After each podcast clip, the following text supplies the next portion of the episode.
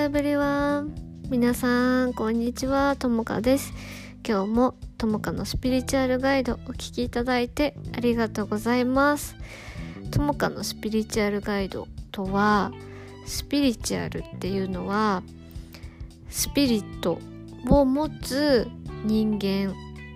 が自分を愛することによってそのスピリットを成長させることをスピリチュアルと呼びます。こちらのポッドキャストでは自分を愛する旅のスタートができます。セルフラブのマインドセットや心と体を整える知識を配信していくのでみんなで自分自身がギフトであることを思い出し自分の存在を愛していきましょう。ではスタート。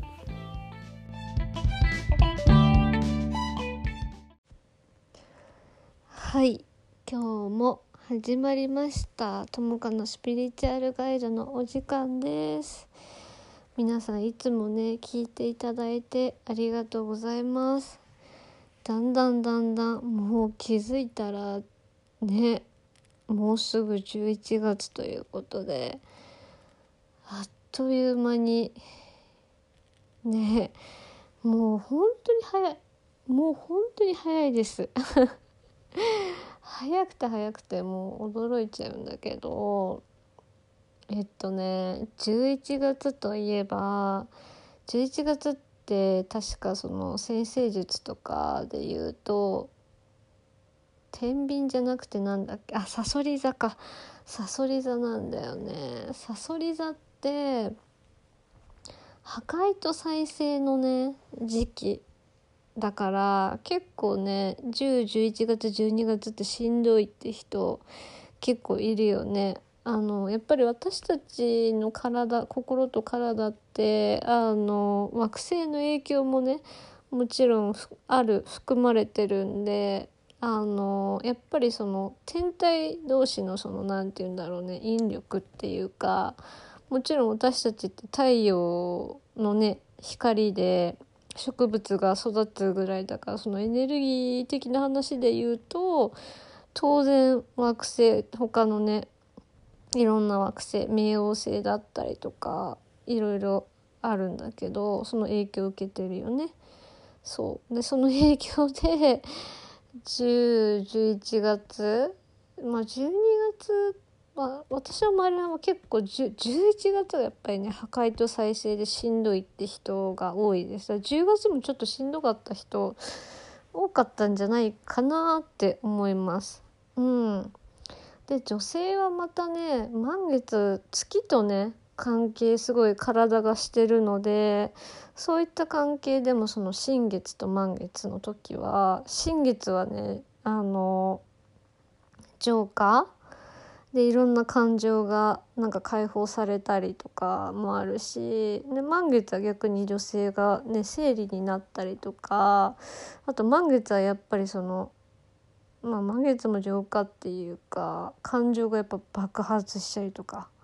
やっぱ満月だったってなったりね。そういうねえっとだから星座じゃないや惑星と私たちの体って結構密接っていうか密接っていうかまあ関わりがあるよね自然の中で生きてて地球もあくまで一つのねあの惑星にしか過ぎないんで 宇宙からすると。でね太陽のやっぱりエネルギーをね借りてっていうかエネルギーの恩恵を受けてか恩恵を受けて生きてるとこがあるくらいだからまあ普通に考えたら目に見えないだけであるよねっていうとこなんですけど今日のはい早速テーマはねえー、っと自己否定が激しい人こんな自分じゃダメだって思い込みがある人のちょっと特徴をねお話ししようと思います。でそのこんな自分じゃダメだっていう考え思考で苦しんでる人の改善点もね一緒にお話ししていこうかなって思います。うん、でねこんな自分じゃダメだって私もあの過去すっごいあったんだけどなんかそれが昔の自分はあのこんな自分じゃダメだっていうのが当たり前すぎてそれが自己否定って思う暇もないみたいなもうこんな自分じゃダメだがあの根底にあるから何か失敗したら間髪入れずにもう反省して改善してるみたいな自分の悪いところが目についてあじゃあもうことこうした方がよかったなみたいなじゃあ次こうやろうみたいな。のでずっとずっとそのこんな自分じゃダメだっていうのが無意識にあるとずっとずっと頑張ることになっちゃってってかなりしんどかったよね。でまだねこのポッドキャスト聞いてこんな自分じゃダメだっていう思考に気づいてる人あ自分は自己否定しちゃってるなってあの気づいてる人はまだいいのよ。うん、で人間はその気づかないことにはおかしさに気づかないことにやっぱ改善できないからやっぱり私とかもその自己否定してることとか人に認められるために生きてるって思う気づ見当もつかなかったからそれが当たり前すぎちゃって。だから体に初めて出て自分と向き合うみたいなことが私の場合はあったんだよね。だからあの体にね出るのってボディに出るのってあの一番最後なんだよね。で最後って何かっていうとやっぱりあのエナジティックバランシングっていう私はヒーリングセッションしてるんだけどやっぱりエナジティックバランシングでその教わったことっていうのはまあエナジティックバランシングちょっと長いから EB って今から呼ぶんだけど EB で習ったことはやっぱりその最新の研究だと人間のその体に出る症状例えば生理痛とか頭痛とか肩こりとかも私すごいあったんだけど喘息とかも、まあ、うつとかパニック障害もねやって不安症でもあったんだけどやっぱ体に出る時ってさその心？内因って言うんだけど心の悩み？心の問題がやっぱりその潜在意識上で気づいてない？自分の無意識下にあるから気づいてなくってで日々忙しいとさ自分と向き合う時間ないじゃない？ないから目の前のことばっかりにとらわれちゃって、まあ、我慢して我慢して我慢して最後に体に出るみたいな。だからあの自分の感情に蓋をするとかが私の場合は気づかないうちに当たり前になっちゃってたのね。自分の感情に蓋して生きるのが。だからなんだろうな。心も閉じちゃってたし心とつながってなかったっていうか自分の気持ちを大切にするっていう概念にも概念もないみたいな状態だったから心を無視して生きた結果、まあ、体に出たっていう、まあ、当たり前なんだけどなんか現代のさそのあの生き方っていうのかな男性社会ってさものすごくさ心を置き去りにしてる生き方だなってすごい私はあのそこ抜けてから思うんだけどやっぱりさそのなんだろうな外側に向いてってさ目がやっぱりみんな私もそうだったけど外側に向いてて周りからどう思われるかなとか自分がそのなんだろうな周りに認めてもらうことができたら周りに周りからその受け入れてもらえる自分になったらやっぱりその満たされるんじゃないかとかさ自分が完璧になったら十分な自分になったらさあのやっとここから抜け出せるんじゃないかみたいな部分が私は無意識であったからすごい頑張っててなんかそれだとさすごく究極のところに行こうとしちゃってやっぱ苦しいよね。でそういうなんか競争の社会でもあるし男性社会ってだから女性がねまあ女性に限らずだけど女性がさその男とあの肩を並べて働くのが果たして男女平等なのかって言ったらなんか平等じゃないなって私はめちゃくちゃ思うのね。だからなんか女性社会進出をさやっぱり私たちの世代とかも望んではいるけどでも男と同じように働いてっていう感じではなくない？ってすごい思うのね。だから私はそのね、あの会社員っていうかあの自分で仕事する前は9年間かな？あの会社員として勤めていたんだけどやっぱり男性のリズムだからさメンタルはボロボロになるし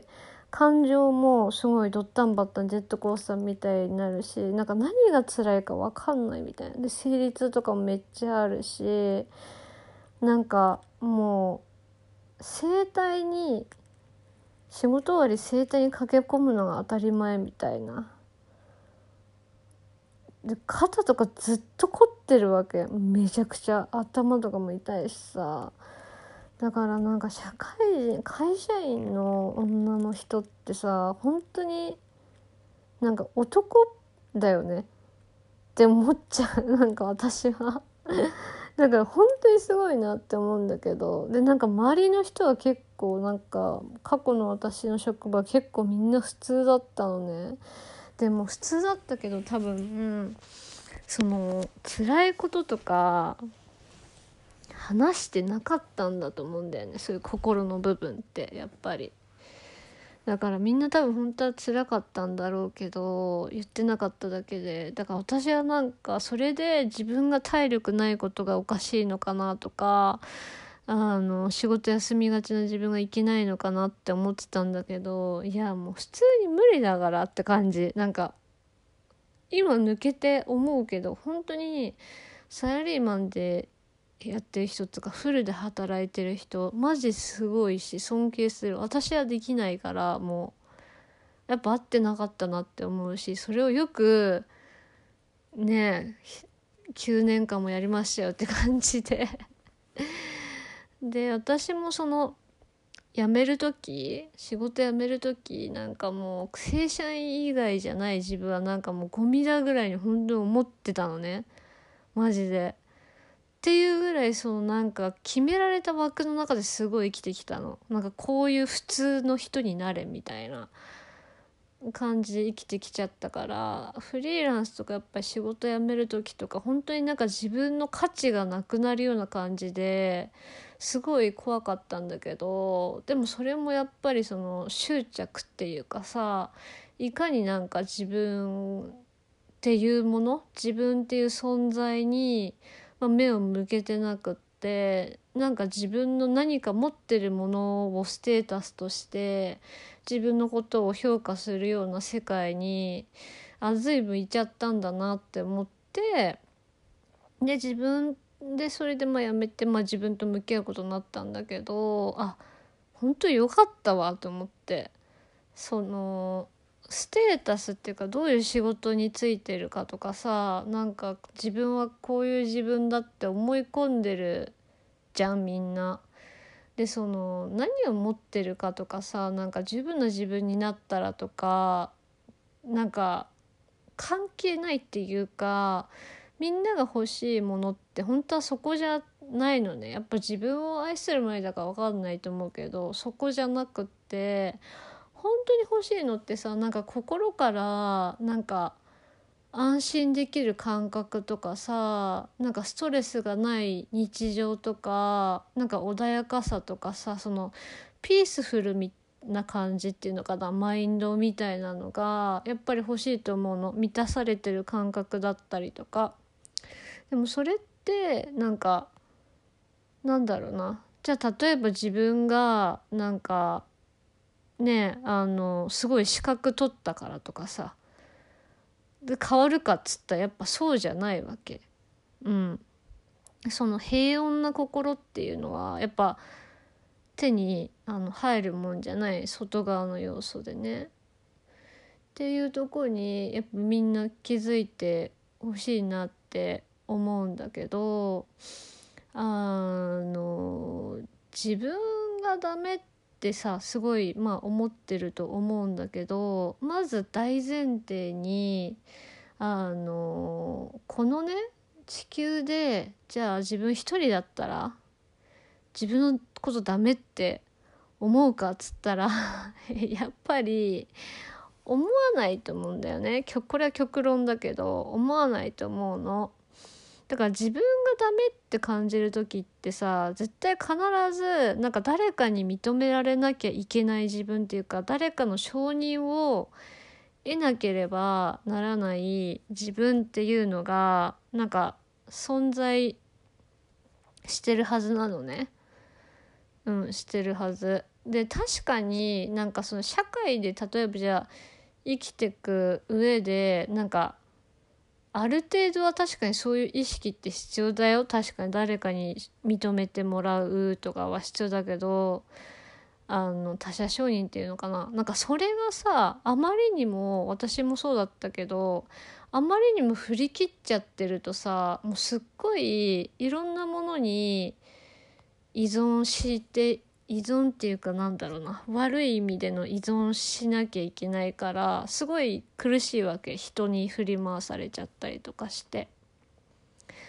でやっぱりその誰かに認められようとか今の自分がダメだって思ってやっぱ改善を外側でしようとするとさ、まあ、自分の内側を完璧にじゃあ持ってこうとかってなったりすると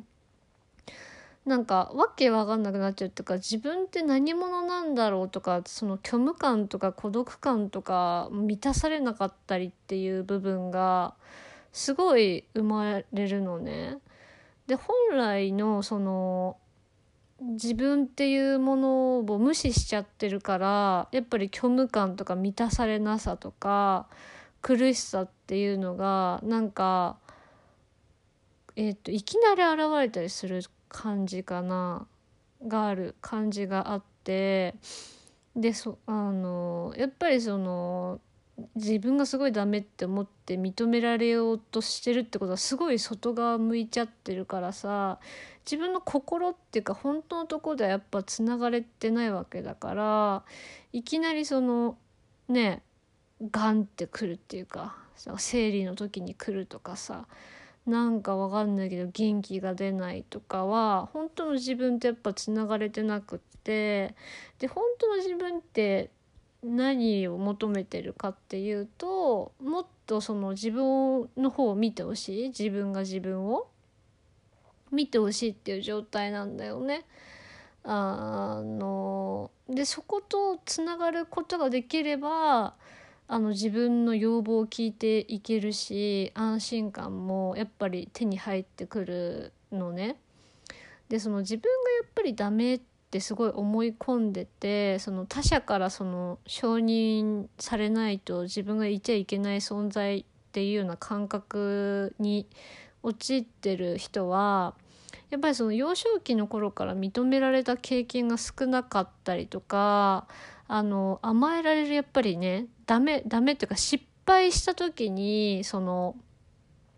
支えてくれるっていうかそれで OK としてくれる人がいなかったから今のそのありのままの自分っていうのを認めてない場合がやっぱりほとんどなんだよね。で今の自分がダメって思って生きてたらさすごい不安じゃん。不安で不安で仕方ないと思うの。あのそういうのって生存のその本能的なとこにつながってたりするからやっぱ群れでやっぱり私たち生きてるからさその幼少期の時になんかそういう部分が満たされないっていうか心のね安心安全の場所っていうかそういう愛着の部分がちゃんと満たされてないっていうか結ばれてなかったりするとやっぱ不安で不安でしょうがなくってあの今の自分のままでいいのかなってって悩みすぎちゃったりとか人に承認をやっぱりさ安心して生きるためにあの求めることにやっぱりなるよね当然。うん。でも、それをやってると、やっぱ自分はしんどいわけ。だから本当の自分っていうのは、その、恐れをね、恐れをさ、その外側で解消してるから苦しいわけであって、本当の自分とその向き合うことができればあの自分の存在をね心の中にいる自分を抱きしめてあげるっていうか安心させてあげることができればあのだんだんしんどくなくなってくるんだよね。あのあ今の自分で良かったんだっていうネガティブなその思い込みの部分とかが自分と向き合うことで外れてくる自分と愛することでやっぱ外れてくるっていうのがあるからこんな自分じゃダメだっていう人のその特徴の中ですごいあるのはやっぱその人から認められなきゃいけない自分がまだいることだよね。でなんで人から認められなきゃいけない自分がいるかっていうと圧倒的にその心の中がね安心してない今の自分のままで安心していい存在だっていうか十分な存在だって思ってないからやっぱそのラットレースみたいな感じでずっと頑張っちゃうことになるんだけどあの本当に仕組みっていうのは簡単でなんで今の自分で安心してないかって言ったらもう原因はもう本当にこれですっていうなんかちょっと人によって違うけどこれですっていうのがあってもう幼少期のその経験とかね、過去の小さい頃のねトラウマとかでやっぱそれが育ってこなかった。育ってこなかった。心の安心が育ってこなかったことによって自分に対してのそのネガティブなセルフイメージとかがついちゃってるのね。思い込んでるっていうかその過去にあった経験の中で心が傷ついていて、まあ、そこからなんかあの回復してないっていうか自分のパワーをそこであの失っちゃったっていうところがやっぱりあるんだよね。うん、そうであのこれは勉強してこの間ちょっとちらっと聞いたんだけどなんかそもそもね脳の仕組みでその自己愛っていうのってさあの自分に対しての自己愛だから例えばお父さんとお母さんが自分のこと愛してくれてるのかなみたいな疑うシステムっていうのが視床だったかな視床下部脳の部分。でなんかやっぱみんなね人類はみんなそうそういうのが働くらしいんだよ。自分に自分の愛に対してっていうか自分は愛されてるのかみたいな。この世は信じていいものなのかなっていう部分が師匠の部分で働くらしいんだよね。うん。でやっぱ人によって違うのはさ自分が愛されたとか感じる人もねいればまあなんだろう私もすごく親に愛されてたって思ってたけど なんか生きづらいみたいな。そしたらで自分と向き合ってきてあ親っておかしかったんだとかそういうのが分かってきたタイプなんだけどね。うん、だから何が言いたいかっていうとみんなその自分への愛をその疑うプログラムが組まれていて人によってやっぱ違うのはやっぱりその魂自分がね今世でその生まれてきた魂っていうかさ今持ってる自分のね魂がやっぱりこういう経験をしたいからこそそのあのなんていうのかな。選んできてるっていうか。で私のポッドキャストの名前「ともかのスピリチュアルガイド」ってまあ言うくらいなんだけど言うくらいだからとかっていうかあれなんだけどあのスピリチュアルってさ何かっていうと私がその言いたいスピリチュアルってなんかなんつうの守護霊が分かりますとか。そういうことを言いたいんじゃなくて私はスピリチュアルイコールあの自分を愛することだと思っていて。でなんでかっていうとそのスピリチュアルってスピリットが成長していくことをスピリチュアルっていうのね。あの冒頭でもあの言ってたと思うんだけど。自分の魂とか自分の精神を成長させることがスピリチュアルっていうふうにあの呼びます。ここでは。私が勉強してきたスピリチュアルっていうのはそういうことなんだけどだから自分を愛することってその自分のスピリットを成長させることでそのスピリチュアルってそういう意味で使っててでだからその自分を愛する旅のね「トモカのスピリチュアルガイド」っていうあの自分の存在を今自分の存在みんなはギフトって思ってないかもしれないけどギフトって思い出す作業だったりとか自分を愛する作業だったりとか自分の内側とつながっていこうよっていう外側じゃなくってね自分で自分を愛していってその自分のその魂を成長させる部分っていうのがやっぱりすごく大切にやっぱりなってきます。うん、でそのこれは本当みんな人間そうなんだけど魂っていうのがねその常に成長したいのね。成長が目的なの。だから自分を愛するとかその今すごく自己否定してくれてこのあ自己否定していてで探してこのポッドキャストとかも聞いてくれてると思うんだけどだからすごくそれはいいことなんだよね魂にとってはっていうかあの光の道にいるなって思ってほしい。ちゃんと正しい行動がやっぱり取れてる証拠だと思うしその何て言うのかな。自分がそこを成長しなきゃいけないって思ってるからやっぱりこういうポッドキャストも聞くわけであってその光のねっていうか魂の要望にのっとってというかみんね抜ける前はねもちろん辛いかもしんないけどでもちゃんとねあの魂が選んできたこと通りだよねこのポッドキャスト聞いてたら。自己否定して。で自分の自己愛を成長したいからねそういうことも起きてると思うしうん。だからその自分が今の自分が不十分とか自分がすごいダメって感じる人はあのやっぱ安心感がないからさ安心感を外側に求める癖がつっちゃって外側に求める癖がついちゃってるっていうかあのまあ外側に多分求める癖がついてる人もいると思うんだけど私はそもそも外側についてる癖っていうよりかは一度もなんか親とか周りの人に認めてもらったことがない感覚だったからそれをずっとやっぱり追い求める感じで頑張りすぎちゃったタイプなのね。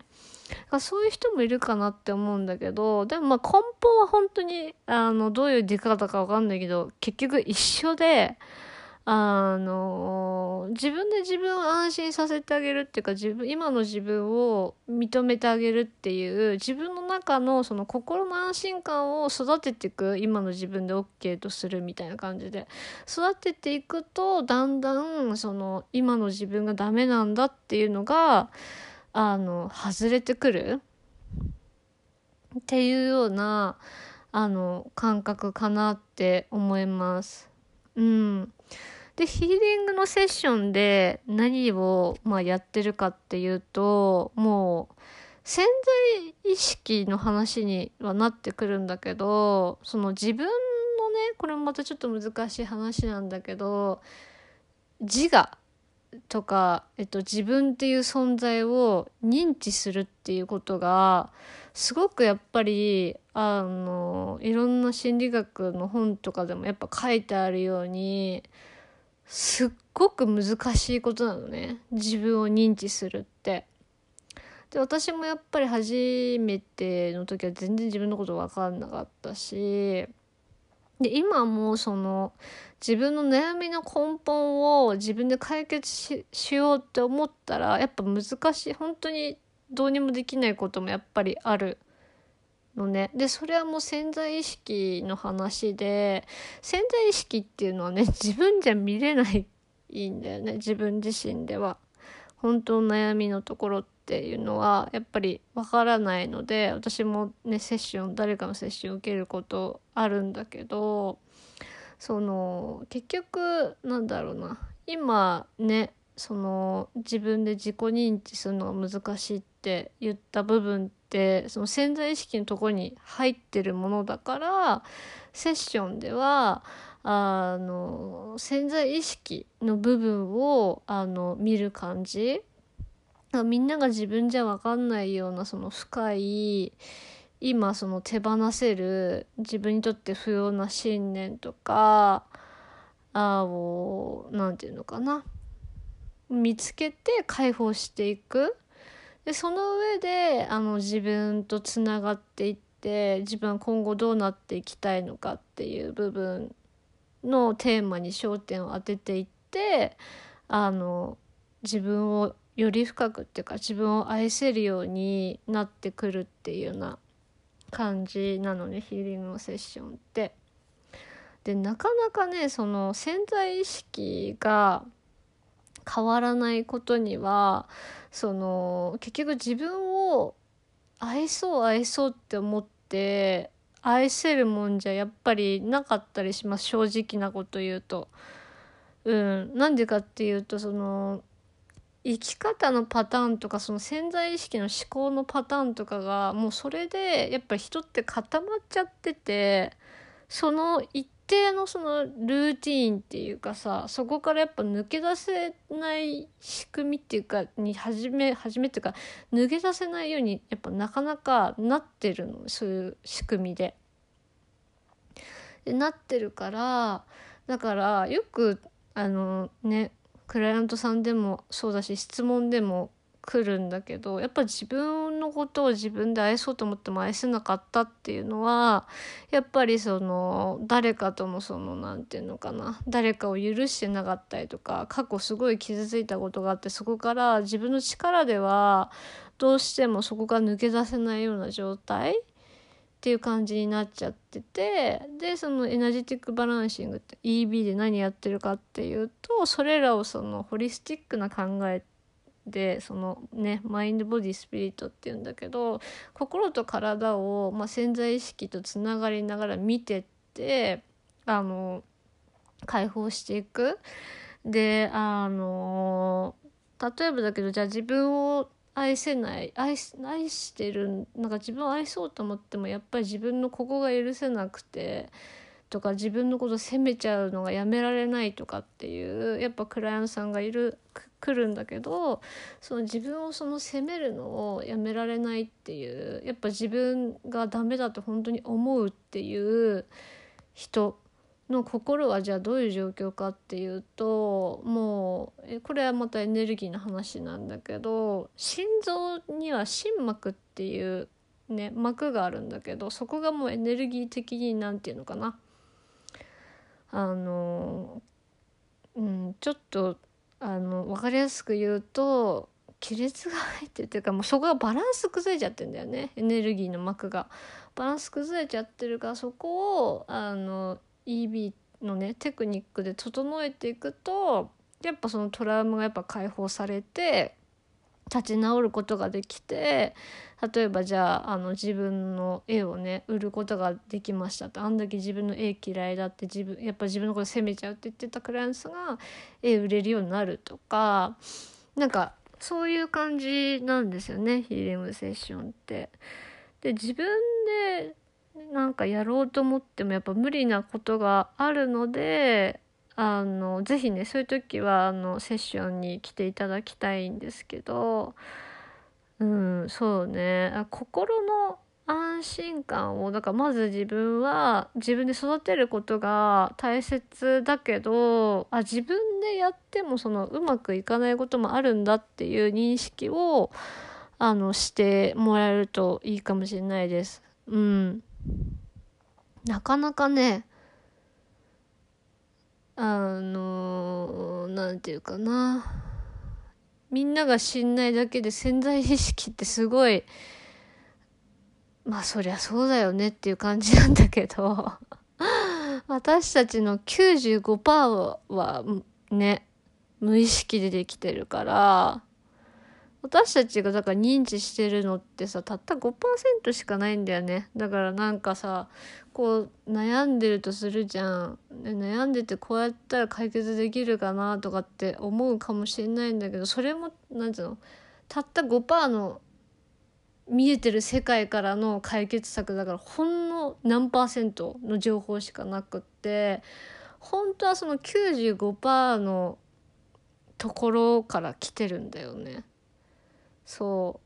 う。なんていうのかな。あれなあれなんて言うんだろう。あのさなんか牛牛乳っていうかあのなんて言うんだろうな。フラスコじゃなくて。ごめんなんかあれが思いつかあの表現がちょっと思いつかないわ。とにかくだからその95%の意識から今見えてるみんなの現実っていうか本当悩みの原因これかなって思うのは本当に95%の意識が細いストローあ、じゃあ、こうやって言ったら分かりやすいな。じゃあみんなで、ね、この頭の上想像してください。頭の上に、100%の意識がいます。100%の意識があるんだけど、みんなの脳みそに落ちてくるのは、細い、細いストローを通った意識だけ見えてるのは。本当の問題っていうのはこの細いストローの上のこの95%にボーンってある感じだからあのその細いストローから通ってくる問題をさ例えばすごいでっかい悩みが潜在意識上であったとしてもでも自分たちは細いストローからしか自分一人だったらね細いストローからその問題を引っ張って引っ張って引っ張って引っ張って引っ張って引っ張って細い糸をバーって毛糸の糸をわーって毎日やんなきゃいけないじゃんそんなのね辛かったら。だけどそのヒーリングセッションってあのどういう感じかっていうとその人が今手放せる課題っ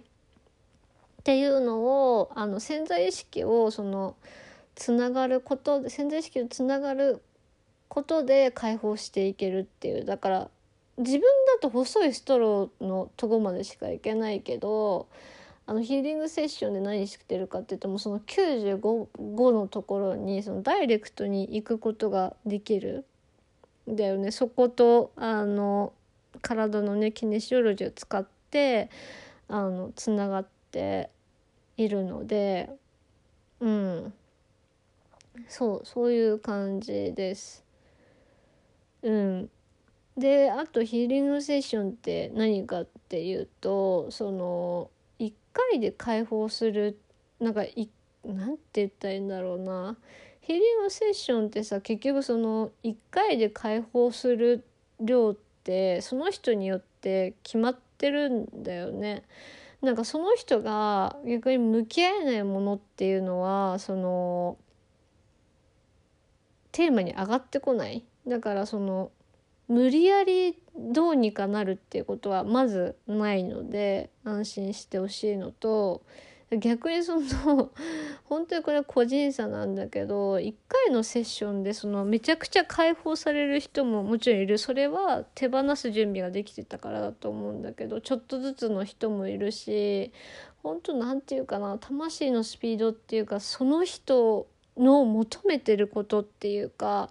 その人にやっぱりよる？んだよね。だからえっと無理に向き合わされるっていうことはないし逆にその何て言うのかな過剰にも解放できないっていう私がその操作してるわけじゃなくてその人のその魂とかね無意識の領域とかその人自身が手放したいってものをがっていうか決まってるからねそれをなんかあの一緒に見ていくっていう感じなんだよね。うん。そうそんな感じです。うん。意識の世界って結構深くて面白いよね。心と体とかも。だからその自己否定が激しいっていうか私もそうだったけどすごい今のね自分がダメなんだって感じちゃう人はその心のね安心感を育てていってあげてください。はい。今日のまとめはそんな感じで次はお知らせがありますはいあの自分のね自己否定とかそういう自分のネガティブなセルフイメージとか自分を愛したいやっぱりね今これ聞いてる人も外側に目がいっちゃってると思うんだけど自分の内側に目を向けてあげてやっぱり新しい人生っ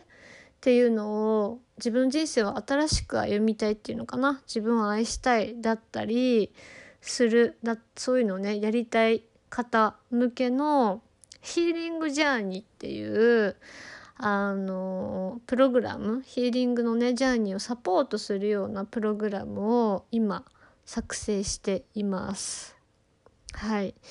で自分の内側もちろんね単発のセッションでももちろんいいんだけど自分の何て言うかな自己認知とかそういう深い部分を変えていくってなるとやっぱりその長期のね方がもちろんいいんだよね。まあ当たり前に考えてまあ普通に考えてね。うんのがいいです。あの何て言うかな。人ってさ戻っちゃうんだよね。続けないと。だからある一定の期間を自分と向き合うってちゃんとその決めて習慣を変えたりしてちょっとずつねあれでもめちゃくちゃそのなんか修行みたいな感じじゃないんだけど その例えばジャーナルをじゃあ決められたそのねワークっていうかをよくやってるんだけど毎日自分の内側と向き合えるジャーナルをやるとかあのリフレーミングって言ってさネガティブなその言葉が出てきた時にその瞬間的にその言葉っていうか思考を変えていくやり方とかあるんだけどそれをその習慣化させるっていうのがすごい大切なのね私たちって今の自分から変わろうと思うと。なのでそれをね長期でやっていくことがやっぱ必要だよなっていういろんなワークも交えて結局なんだろうな。いろんなさその自己否定こうやったらやまるよみたいなのってもしかしたらこの世にさ 多分溢れてるかもしんないんだけどなんていうかな。それが表面的っていうわけじゃないんだけどその自分の思ってる思い込みとかってさやっぱり今まで自分がその育ってきた価値観の中であの成り立ってるものとかがやっぱりほとんどでそれってさその当事者同士じゃやっぱ分かんないとこがやっぱりあるよね。かなり私も当時そうだったけど。だから今いる人今今、まね、みんなの周りにいる人って結構自分と似てたりするじゃん。嫌な人多いかもしんないけど。自分と似てるっていうかなんか同じ苦しみを持ってるっていうか感覚が似てるっていうかなんていうかな。だからなんかまあ的を得て的を得てること言ってくれる人はいないっていうかなんだろうね。そういう感じじゃない？どうわかんないけど 私はそうだったからでそこからやっぱ抜け出すためにはあの何て言うのかな第三者の力を借りるっていうのが私もすごい必要なことだなってあの自分がセッションする側もそうだしセッション受ける側もすごいまあ感じるよね。うん。すごい感じる。癒着っていうかなんていうかな。あのうん。は危ない危ないっていうかそうだね。なんか大人になってからの方がその学ぶことって大切かもしんないよね。ってすごい思うんだけど。だからこういうポッドキャストとか聞いてる人はもう魂の要望っていうかね魂の成長のために切ってるからその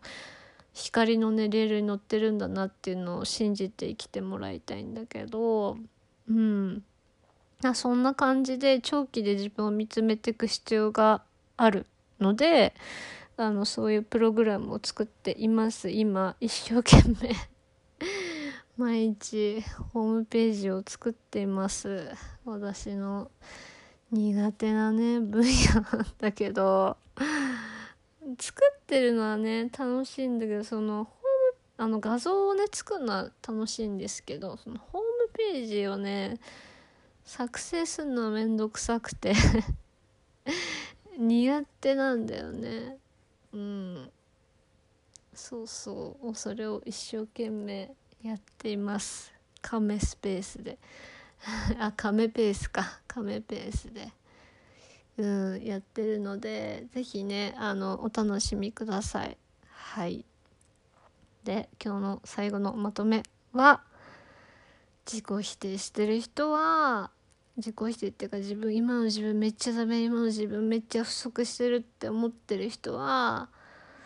あの基本的には他者からの承認とか肯定をもう無意識に求めちゃってるからそれで言っちゃうとかなり自分がしんどい。でそうなっちゃってる原因って何って言ったらやっぱ心に安心感がなくて不安に駆られてるからやっぱ安心感がやっぱ欲しいんだよね。うん。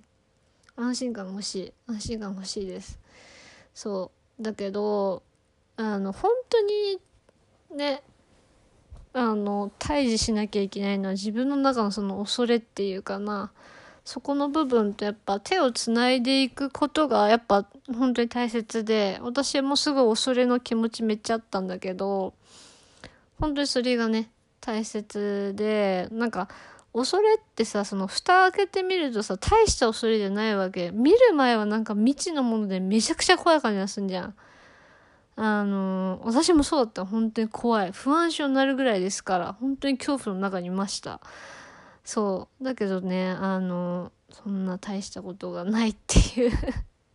だから安心してねそのヒーリングセッションの方もね来てもらえればと思います。はい。ではでは最後までね聞いていただいてありがとうございました。じゃあね失礼します。